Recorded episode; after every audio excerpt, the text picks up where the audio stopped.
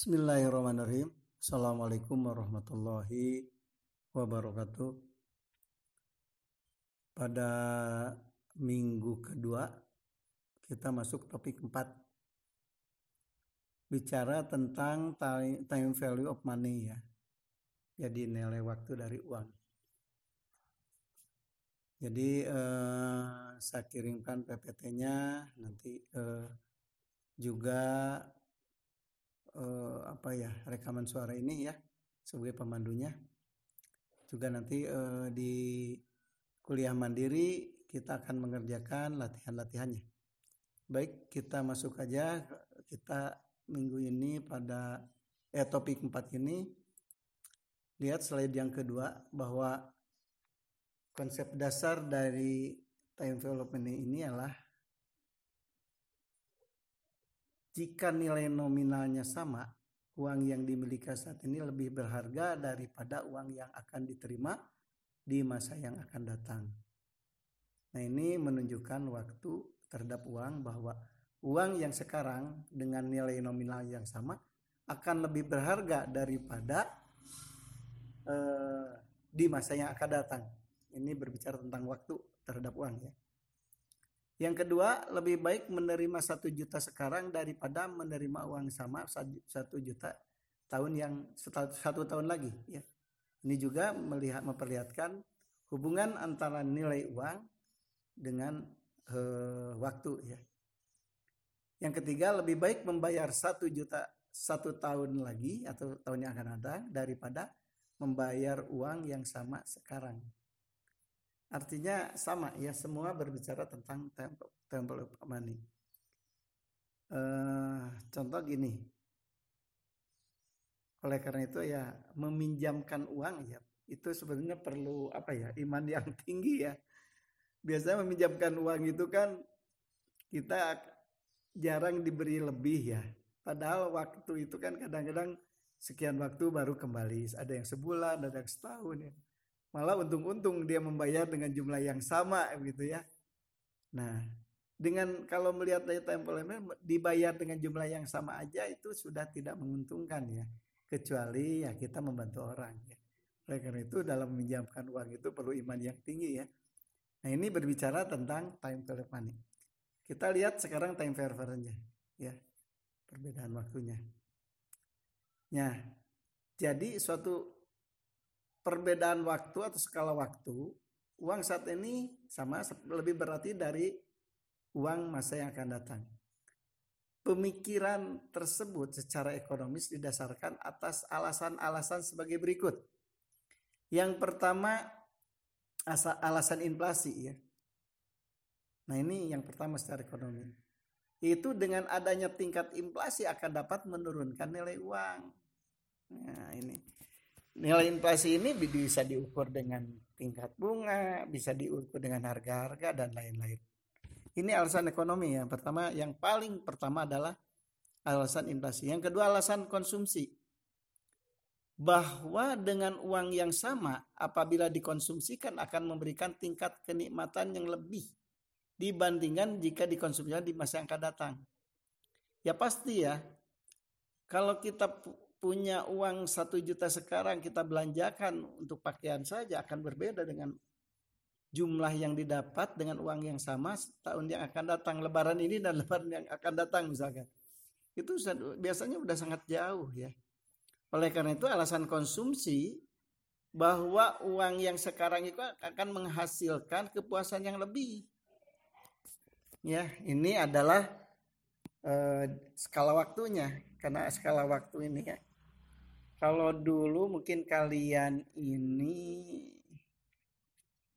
beli apa ya waktu SMA saja beli permen apa ya? Seribu tuh dapat berapa ya? Yakin akan berbeda dengan waktu sekarang ya. Nah ini salah satunya. Apalagi di waktu yang akan datang ya. Ingat-ingat Anda ketika SD beli bakso berapa dan sekarang berapa? Ini pasti berbeda.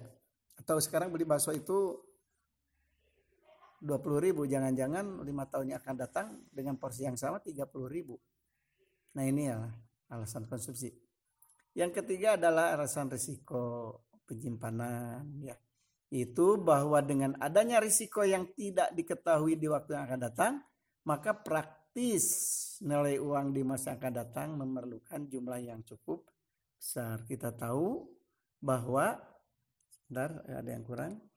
Ya, dah. Bahwa di eh, masa akan datang ini kita penuh ketidakpastian ya. Oleh karena itu kita perlu yang disebut dengan SCB ya dengan kas minimum ya. Jadi jadi itulah eh, alasan kenapa nilai waktu ini akan akan dibahas pada kesempatan ini. Baik kita lihat slide yang keempat ya, slide yang keempat. Yang keempat dulu ya. Jadi hubungan nilai waktu dari uang dan eh, dari uang dan kebijakan investasi. Yang pertama kebijakan investasi ter terkait dengan masa yang akan datang atau dengan waktu kita tahu kita menginvestasikan uang kita, apalagi untuk barang-barang yang jangka waktunya panjang, katakanlah rumah, kalau perusahaan dengan mesin, itu kan enggak itu kan bukan dipakai setahun dua tahun, mungkin bisa 5 sampai 10 tahun bahkan panjang ya. Nah, sedangkan uang itu kan kena inflasi. Nah, itu yang pertama ya, bahwa di, nanti maka oleh karena itu nih time development ini akan banyak sekali hubungannya dengan berbicara tentang investasi nanti.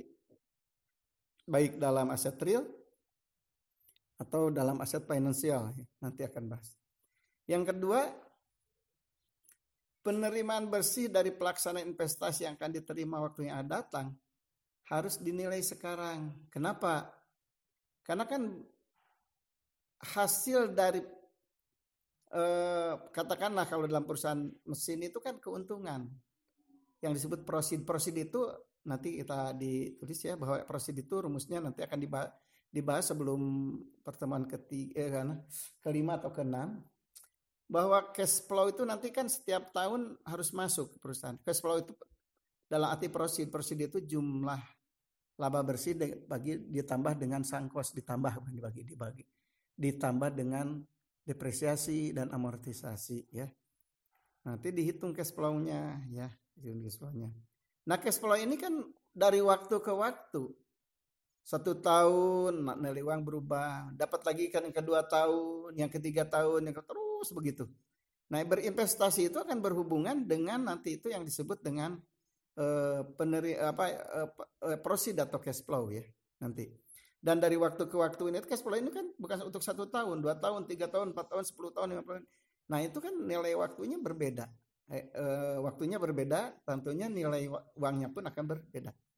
Nah ini jadi hubungan nilai waktu dari uang dan kebijakan investasi. Begitu. Kita lihat gambarnya ini gambarannya saja ya. Ini bisa lihat biasanya ini namanya future value. Nilai yang akan datang biasanya untuk kasus cicilan asuransi atau membayar cicilan rumah, cicilan apa, apa kasus menabung ya.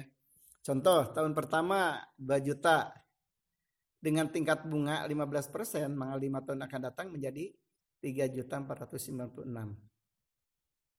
Nah ini kasus. Yang kedua, misalkan dua tahun kemudian 2 juta itu sama dengan lima tahun yang akan datang itu sama dengan 3 juta 42 ribu. Dan lima tahun yang akan datang ya 2 juta itu tidak ada bunganya lagi atau tidak maka sama dengan 2 juta. Ini future value ya. Kita menajak satu kasus contohnya misalkan kita ambil rumah ya. Rumah itu ketika tahun pertama saya aja dulu berat sekali cicilan itu setengah dari gaji ya.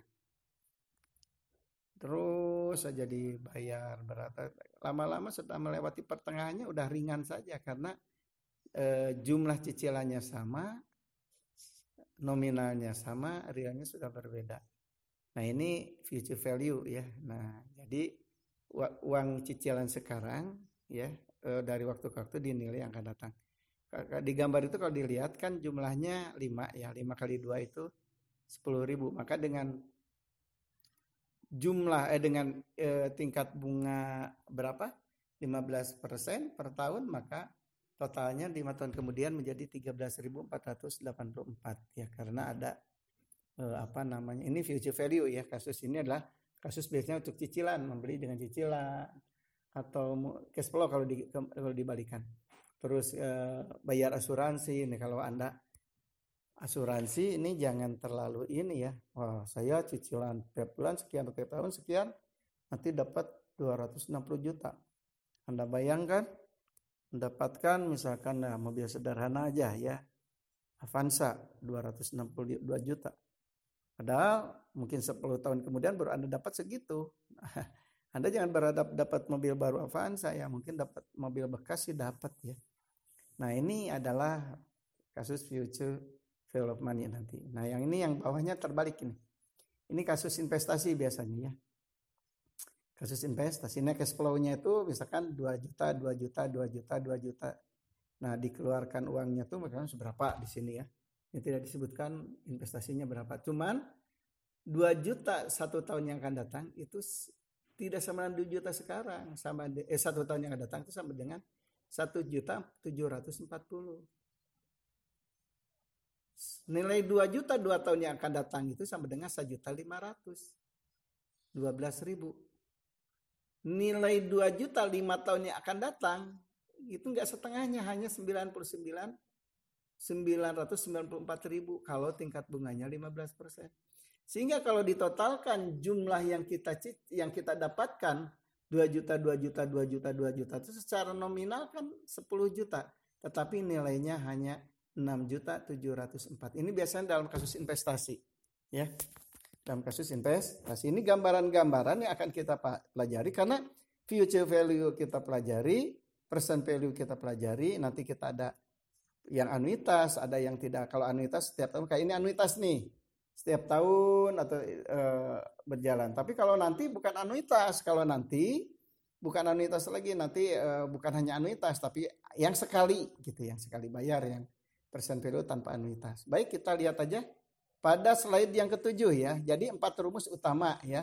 Ini pertama saya akan membahas dulu tentang uh, ini dulu uh, karena kan ada bunga ada yang tetap ada yang uh, majemuk ini yang majemuk dulu ini yang dipakai biasanya oleh bank oleh semua orang ya dipakai itu adalah dengan bunga majemuk dengan majemuk nilai majemuk disebut kompon ya ini ada empat rumus utama pertama nilai yang akan datang future value yang kedua nilai sekarang present value yang ketiga nilai yang akan datang dari anuitas future value of annuity yang keempat adalah nilai sekarang dari anuitas present value of annuity ya. An annuity. Oke, kita lihat. Metode perhitungannya ada dua nanti kita pelajari. Pertama dalam pendekatan matematika dulu. Yang kedua adalah dengan pendekatan tabel interest factor ya. Atau diskon factor ya, boleh. Tapi interest factor ya.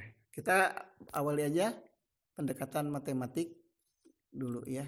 Nah, pendekatan matematik dengan nilai eh, menghitung nilai yang akan datang future value. Bunga menjemuk ya, compound value. Oke. Okay. Kita lihat. Awali dengan bahasa begini. Uang seribu yang ditabung dengan tingkat bunga 10%, setelah satu tahun ini satu seribunya sekali bukan anuitas saja kali. Setelah satu tahun uang tersebut akan menjadi seribu ditambah bunga. Jadi 1100. Dua tahun kemudian majemuk kan bunga berbunga yang sering dipakai di bank di mana pun 1100 ditambah 10% kali 1100 maka menjadi 1210 ya. Tahun yang ketiga uang tersebut akan menjadi 1210 ditambah 10% kali 1300 dan seterusnya. Sampai berapa tahun di sini misalkan? Sampai eh, berikut terus contoh yang kedua ya. Bunga pinjaman. Nah tadi kan kita menabung, sekarang bunga. Kita pinjam 10 ribu, eh 10 juta. Bunganya 15 persen per tahun.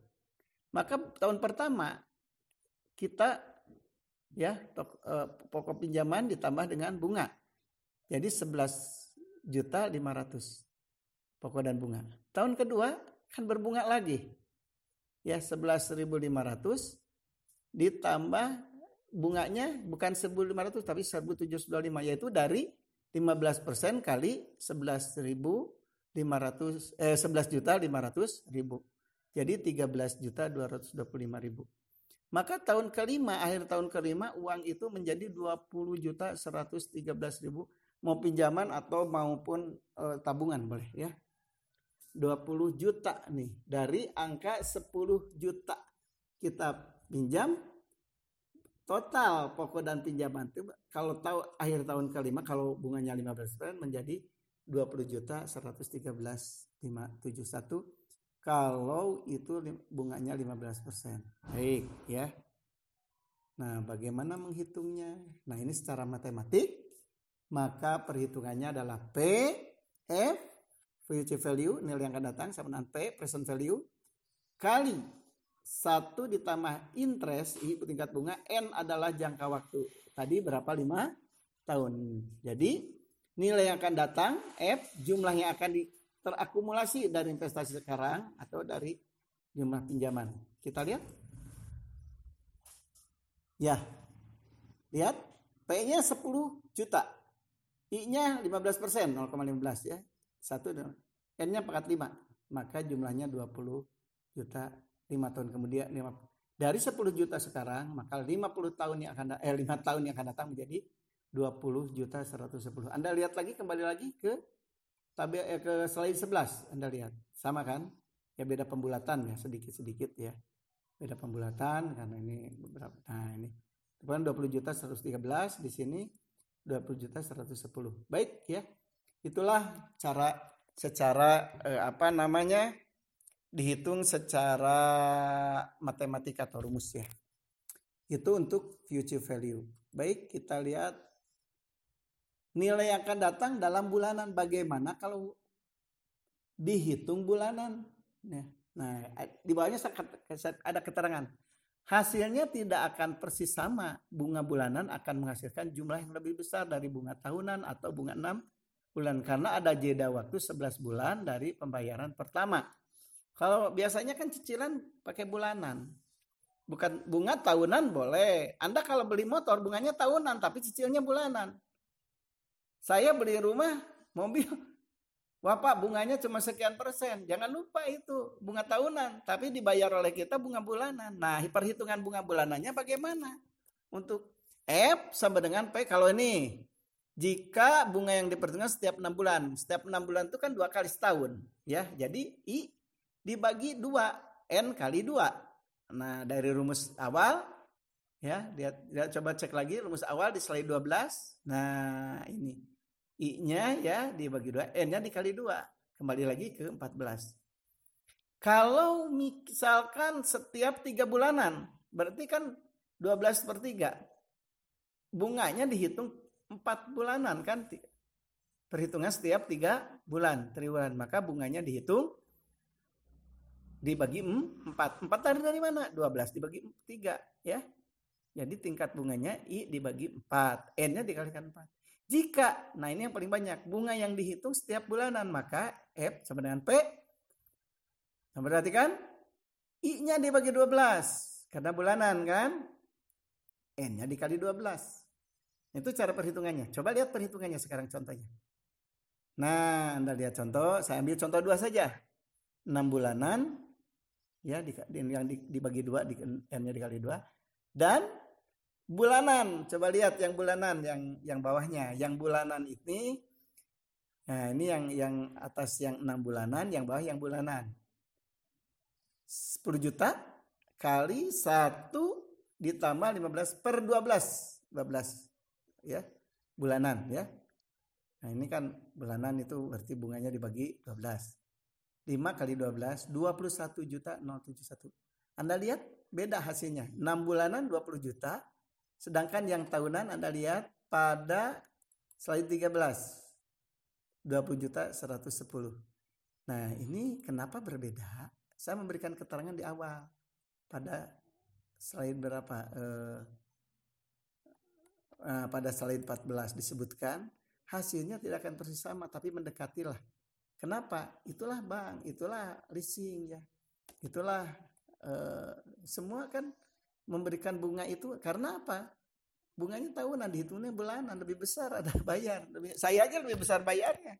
Ya, lebih besar bayar karena bunganya dihitung tahunan, diberikan kepada tahunan 15% atau 11% biasanya Kalau yang bersubsidi itu sampai 8% atau 9%.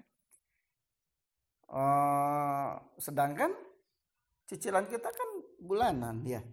Lebih besar sebetulnya kita mencicil. Karena apa? Karena itu alasannya. Ketika cicilan pertama itu adalah masih ada yang 11 bulan berbunga. Cicilannya kedua masih ada 10 bulan ya. Nah, ini ya. Itu alasannya. Baik, ya kita lihat slide yang ke-16 nilai akan datang dari tingkat bunga yang berbeda. Nah, kalau bunganya berbeda bagaimana? Tadi kan bunganya sama setiap tahun. Jika tidak eh, jika tingkat berubah-ubah, misalkan tahun pertama saat 10, tahun kedua 12, tahun ketiga 14, maka hitungannya F sebenarnya P dikalikan 1 ditambah 10 pangkat 1. Kan satu kali. Dikalikan 2, 1 ditambah 12 tahun kedua pangkat satu lagi karena hanya satu kali dan ditambah kalikan lagi satu di 14 pangkat satu lagi jumlahnya akhir tahun yang ketiga adalah 1404 coba lihat sekarang nih di bawahnya jika tingkat bunga tahun ke satu 10 persen, kedua 2 persen, ketiga sampai dengan kelima 14 persen. Berarti 3, 4, 5. Ada tiga bulan ya. Ini lima tahun. Yang satu kedua beda, yang ketiga eh, satu dua beda, satu dua beda, tiga sampai dengan kelima. Maka lihat cara perhitungannya. F sama dengan P ya dikalikan dengan satu min sepuluh pangkat satu kali satu karena satu cuma satu bulan satu tahun satu tambah 12 persen pangkat satu dan dikalikan lagi satu ditambah 14 persen Pangkat tiga. Dari mana pangkat tiga? Itu bulan ketiga, keempat, dan kelima. Nah, gitu cara. Jadi, seribu sekarang, ya, akan didapatkan satu juta eh, seribu delapan ratus dua lima lima tahun yang akan datang dengan tingkat bunga yang berbeda-beda. Baik, inilah teknik untuk eh, future value yang bukan anuitas. Nah, sekarang nilai sekarang ini pun bukan anuitas ya. Present value sama Nah, ini masih masih menggunakan majemuk ya, majemuk. Baik ya. Majemuk. Nih, ini rumus matematiknya. Yang bawah nih. Kalau F yang atas itu future value, kalau P itu adalah present value. Dibagi ya, satu dibagi satu ditambah I pangkat N, F dikalikan. Baik. Kita lihat slide yang ke-19. Jika diketahui tingkat bunga tahun ke-1 eh ini rumusnya. Ini sekarang eh, di untuk untuk persen dulu. Jika diketahui tingkat bunga tahun ke-1 ada 10%, kedua 10%, dan ketiga 14% tadi, maka sama pengerjaan cuma dibagi ya. Uang satu uang ya nilai sekarang dari uang satu 1404 tiga tahun yang akan datang ini tiga tahun yang akan datang itu ya yang 1404 nya itu maka sama dengan nilai sekarangnya berapa dengan tingkat berbeda. Itu sama 1000 F-nya kan future value. 1404 kali 1 dibagi ya, sama dengan 1000 sekarang. Dengan tingkat bunga yang berbeda beda. Jika seperti tadi diketahui bahwa kita akan menerima 5 tahun yang akan datang future value-nya 1 1825 dengan tingkat bunga 10, 12 dan 14, 14, 14 maka seperti tadi ya. Nah, ini cara menghitungnya. Jadi dibalik saja ya. Present value dengan future value. Kita ambil contoh sekarang ya Bro. Berapa nilai sekarang dari sejumlah uang 10 juta yang baru akan diterima pada akhir tahun kelima bila didasarkan tingkat bunga 15% dengan bunga menjemuk. Ya, berapa bunga majemuk ini? Rumus ini semua bunga majemuk belum ada yang bunga tetap ya. Oke, dia lihat. Nah, ini rumusnya. P sama F, bolehlah pakai N itu. F dibagi 1 ditambah I banget N. F-nya kan 10 juta. Dibagi 1 ditambah 0,15 pangkat 5. Maka sam, eh, sama dengan 4 juta 900 sudah 650. Jadi 10 juta dengan tingkat 25 persen ya. 5 tahunnya akan datang itu sama dengan 4 juta 972 650 sekarang. Ya. Nah ini saya ambil rumusnya beda-beda ya e, nanti. Jadi e, tapi pada sana P itu e, percent value, F itu future value. Oke, okay. sekarang bunga bulanan sama. Sama bunga bulanan pun ya. Jadi kalau bunga 6 bulanan dibagi dua, kalau bunga bulanan dibagi 12 sama sama ya seperti tadi. Nah, kita ambil contohnya sekarang yang tadi itu. F-nya 10 juta.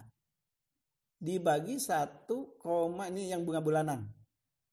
15 persen dibagi 12 kan karena bulanan 5 kali 12 maka jumlahnya 4 juta 745 maka nilai kalau persen value dengan bulanan akan lebih kecil coba dibandingkan dengan uh, slide 21 4972 slide 23 cuman 47 45 akan berbeda ya karena itu ya kalau untuk persen value maka akan menghasilkan nilai yang lebih kecil dibandingkan dengan bunga tahunan atau enam bulanan atau triwulanan. Nah itulah sama ya perhitungan. Jadi bahasanya bahasanya kalau lihat pada soal 10 tahun eh nah 10 juta 5 tahun yang akan datang dengan tingkat bunga 15 persen. Kalau dengan bunga tahunan dengan bisa eh, sebesar sama dengan sebesar 4 juta 972 650 kalau dengan bunga bulanan sama dengan 4 juta 745 635 ya. Inilah percent value dan future value ya. Future value dan percent value tapi tidak anuitas jadi hanya sekali uangnya tidak anuitas sekali kasusnya ya hanya sekali 10 juta ya kan dapat 10 juta berapa dia sekarang?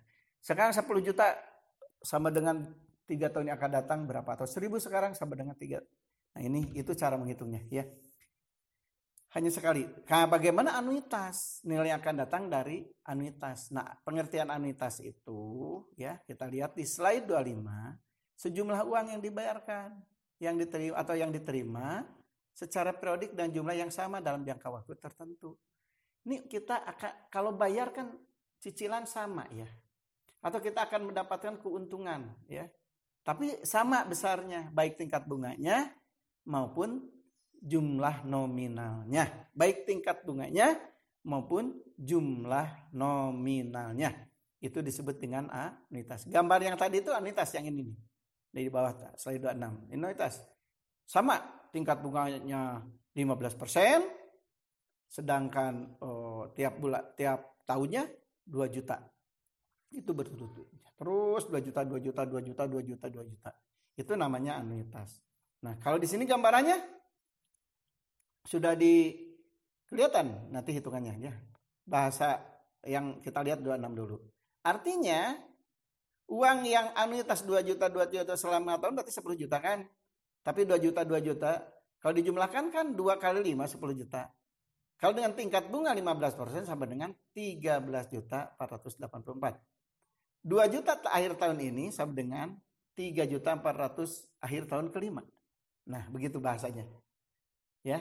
2 juta akhir tahun yang pertama sama dengan 3496 akhir tahun kelima. 2 juta akhir tahun kedua sama dengan 3 juta 42 ribu akhir tahun kelima. Itu bahasanya seperti itu. Ya. Oke, dilihat eh, slide 27 ya slide 27. Lihat slide 27 ya. Nah, kalau dihitung dengan satuan bukan dengan anuitas begini nih. Nah, ini hitungannya yang tadi, yang tadi yang gambar itu hitungan. Ini dihitungnya bukan dengan anuitas. 2 juta kali 1 tambah 15 persen pangkat 4. Kenapa pangkat 4? Bukan pangkat 5 karena bunga akhir tahun kelima eh bunga itu dibayar akhir tahun. Jadi kalau N-nya 5, bayar bunganya itu hanya 4 tahun. Saya ulangi lagi. Kenapa diawali dengan pangkat 4? Karena bunga itu dibayar bukan awal tahun tapi sudah waktu berjalan akhir tahun. Sehingga kalau jumlahnya 5 tahun, maka bunga itu hanya dibayar atau hanya didapatkan kalau kita mendapat bunga hanya 4 tahun atau kita bayar bunga hanya 4 tahun karena dihitung akhir tahun. Nah ini. Kalau 10 tahun hanya bayar bunga itu 4 ta eh 9 tahun. Atau kita nabung 10 tahun itu hanya bayar bunga itu 9 kali gitu. Sehingga pangkatnya ketika N-nya 5 harus diawali dengan 4 karena bunganya diawali dengan angka eh, itu 4, eh, hanya 4 ya. Oke, kita inilah rumusnya untuk mengetahui atau cara matematik future value dengan annuity ya. S ini maaf ya tadi future value SN itu nilai yang akan datang atau FN harusnya ya saya tulis. Nggak apa-apa SN aja SN nilai yang akan datang ya. A itu anuitas jumlah yang dicicilkan yang 2 juta 2 juta 2 juta 2 juta itu adalah A ya. I itu sama tingkat bunga yaitu 15% N-nya 5 tahun ya. I, e, dikurangi satu ya atau anuitas atau anuitas itu yang 2 juta 2 juta 2 juta. SN itu berapa sih?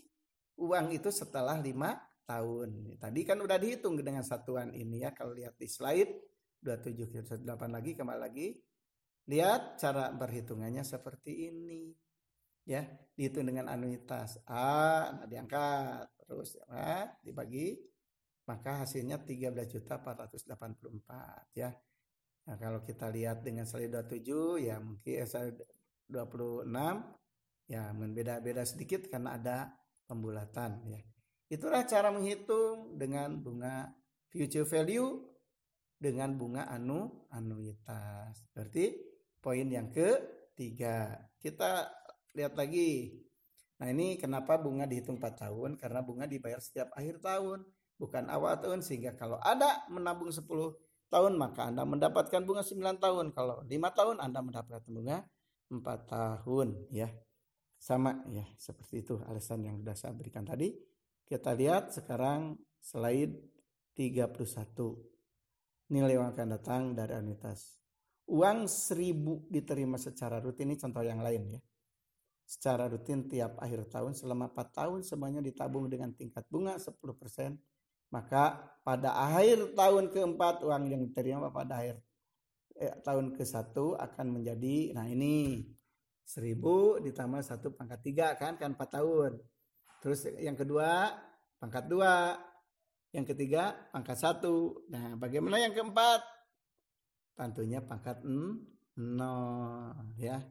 Nah kalau kita jumlahkan 4 juta eh 4640 satu. Jadi yang dimaksud dengan nilai yang akan datang dari analisis adalah jumlahnya seluruhnya adalah 4000 itu dia, dia dihitung dengan satuan. Bagaimana kalau kita menghitung dengan rumus sama ya tadi dengan rumus yang tadi maka hasilnya 4641 ya paling kalau ada beda pembulatan-pembulatan aja. Nah ini adalah eh, slide yang ke-33 ini adalah itu future value untuk anuitas. Sekarang yang keempat hitungannya nilai sekarang dari anuitas atau present value of annuity ya. Nah, sekarang menghitung nilai sekarang tapi dari anuitas. Artinya biasanya kasusnya kasusnya adalah cash flow. Kasusnya adalah kita berinvestasi terus setiap tahun akan mendapatkan uh, cash inflow, mendapat cash inflow itu keuntungan, ya untuk cash inflow itu proceed di sini nanti kita bahas proceed yaitu laba bersih ditambah dengan depresiasi atau sangkos tahun kedua dapat 2 juta, tahun ketiga dapat 2 juta, tahun keempat dapat 2 juta, tahun kelima dapat 2 juta. Kalau dijumlahkan kan secara nominal 5 kali 2 juta sama dengan 10 juta. Tetapi kita lihat ya.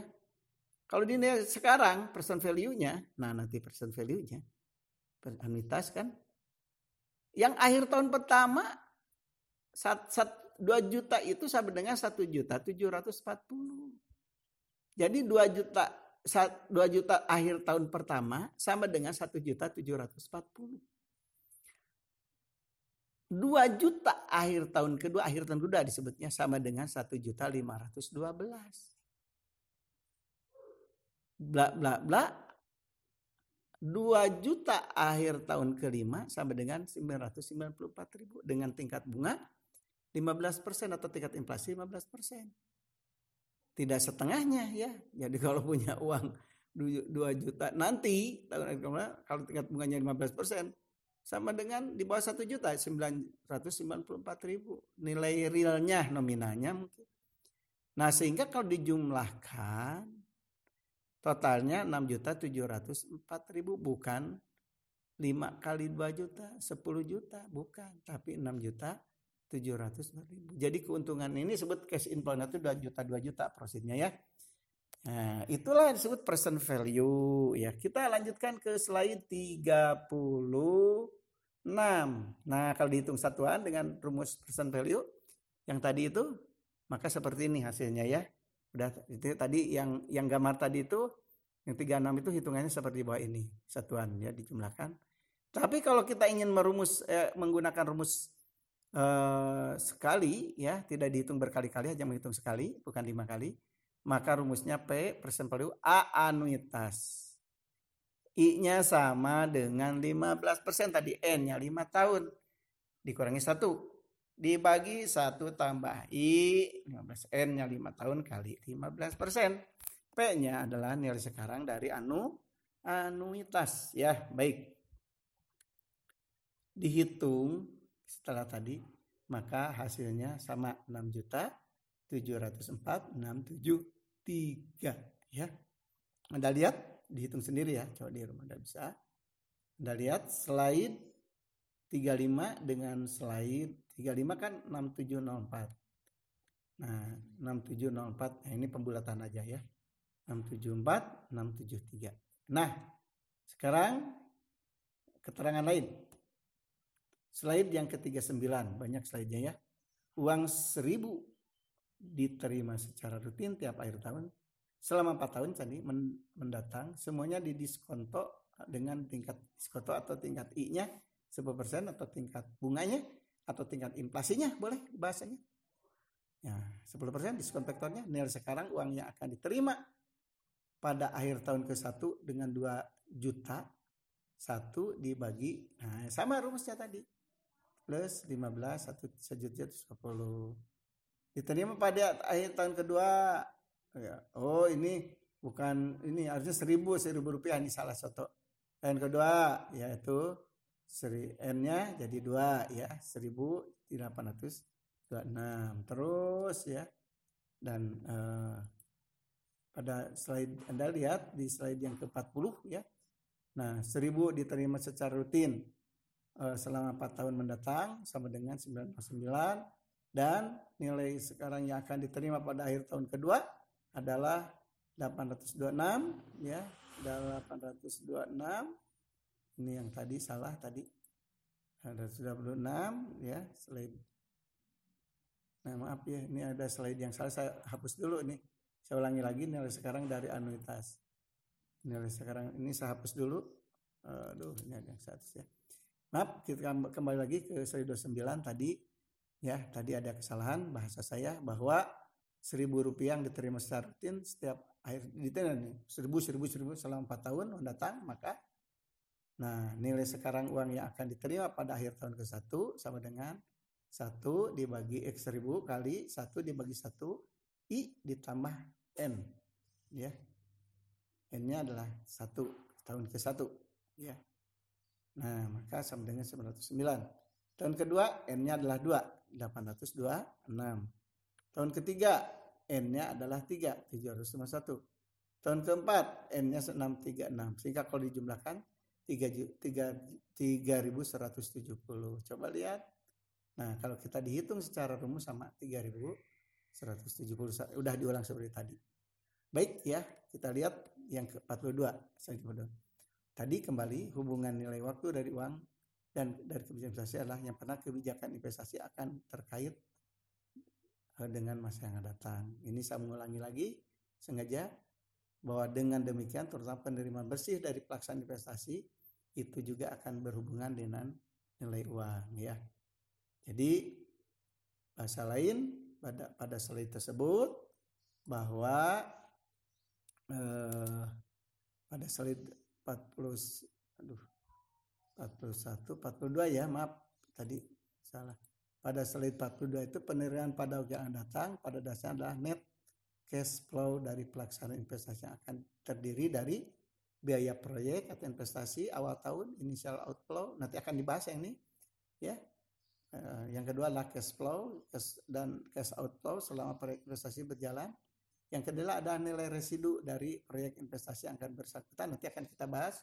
Karena nilai residu itu nilai sisa itu harus di kan biasanya kalau aktifat yang terutama aktiva yang eh, apa ya yang tangible, yang real, real asset itu kan biasanya ada nilai sisanya. Nah, nilai sisa itu kan uang. Nah, harus bisa ditaksir berapa nilai sisanya. Mobil aja kan mobil bekasnya udah habis umur ekonomisnya tetapi masih ada nilai residunya. Ini bisa nanti akan dihitung ya. Ini tapi ini untuk uh, berikutnya. Cash flow dan cash outflow lain-lain di luar proses pelaksanaan proyek investasi tersebut. Jadi ada investasi ya, nanti kita mengeluarkan berapa jumlahnya, ada cash flow yaitu sejumlah yang akan diterima oleh kita setiap tahunnya berapa atau setiap waktunya berapa yang disebut proceed nanti ada nilai re, residu itu aja tentang apa ya eh, mengenal lagi atau mengulang lagi mereview lagi time value of money nilai waktu daripada uang. Jadi ada empat perhitungan yang anda bisa. Nah pada topik ini mungkin eh, saya ucapkan terima kasih. Assalamualaikum warahmatullahi wabarakatuh.